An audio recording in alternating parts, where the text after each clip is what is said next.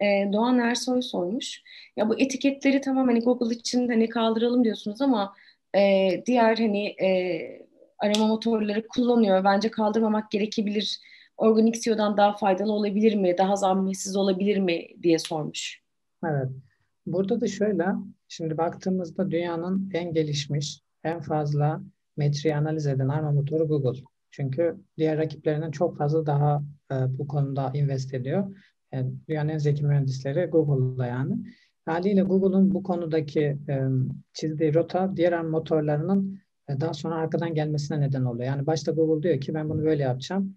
E, bir iki sene sonra diğer motorları onu kabul ediyor. Burada o iki seneyi hızlıca adapte olan kazanıyor. O nedenle bizler de atıyorum belki Yandex etiket sayfalarını şu an savunuyor olabilir ama mesela bulunduğumuz pazarda Türkiye'de Yandex kullanımı yüzde birin bile altındadır. Belki yüzde ikidir falan. Yani pazarın ezici çoğunluğu Google'da. Haliyle Google bu konuda e, dikkat ediyorsa bu konulara biz de dikkat etmemiz lazım. Dediğim gibi kullanıcılara açık tutabiliriz bu sayfaları.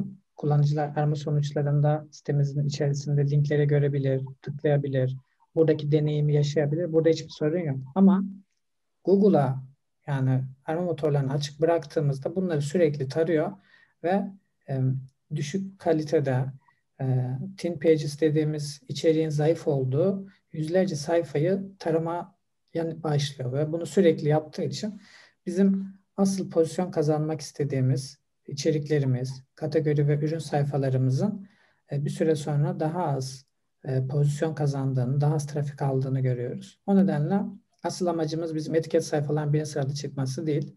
E, o nedenle diğer hedeflerimizi engellememesi adına önerim etiket sayfalarına Google'a kapatmak diyebilirim yani. Okey. Ee, Esther İsla şöyle bir soru sormuş. Sanırım daha önce de izleyicimizde bir soru sormuştu. E, backlink önemi nedir acaba? Onidio ve bunun gibi otorisi yüksek yerlerden link satın almamızı öneriyor. Ajans, ajansınızın faydası ne kadar olur? Tavsiye eder misiniz? demiş. Evet, bu backlink konusu çok hassas bir konu. Eğer e, kimlerle doğru şekilde yapıp yapmadığınızdan emin değilseniz kesinlikle bunu yapmayın. Çünkü bilmediğiniz bir şey inşa etmeye çalıştığınızda size çok daha büyük problemler oluşturabilir. Ne yapabilir mesela? Size Google bir e, manuel action cezası gönderebilir. Yani doğal olmayan linklere sahip olduğunuzu tespit ederse ve bunu size bildirirse bu sizin e, sayfalarınızın arama sonuçlarında görünürlüğünü azaltır. Yani hatta bazı sitelerin kendi marka aramalarında bile ilk sayfada çıkmadığını düşünün. Bu korkunç bir şey.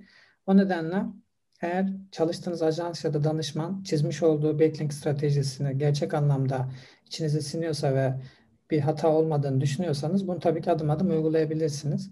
Mümkün olduğu kadar eğer bu çalışmayı yapacaksanız Google değeri yüksek, domain rating değeri yüksek, çok fazla link çıkışı yapmamış, spam olmayan, ürettiği içeriklerin kaliteli, e, belirli bir görünürlüğe ve trafiğe sahip olan sitelerle bu işbirliğini yapmaya çalışın.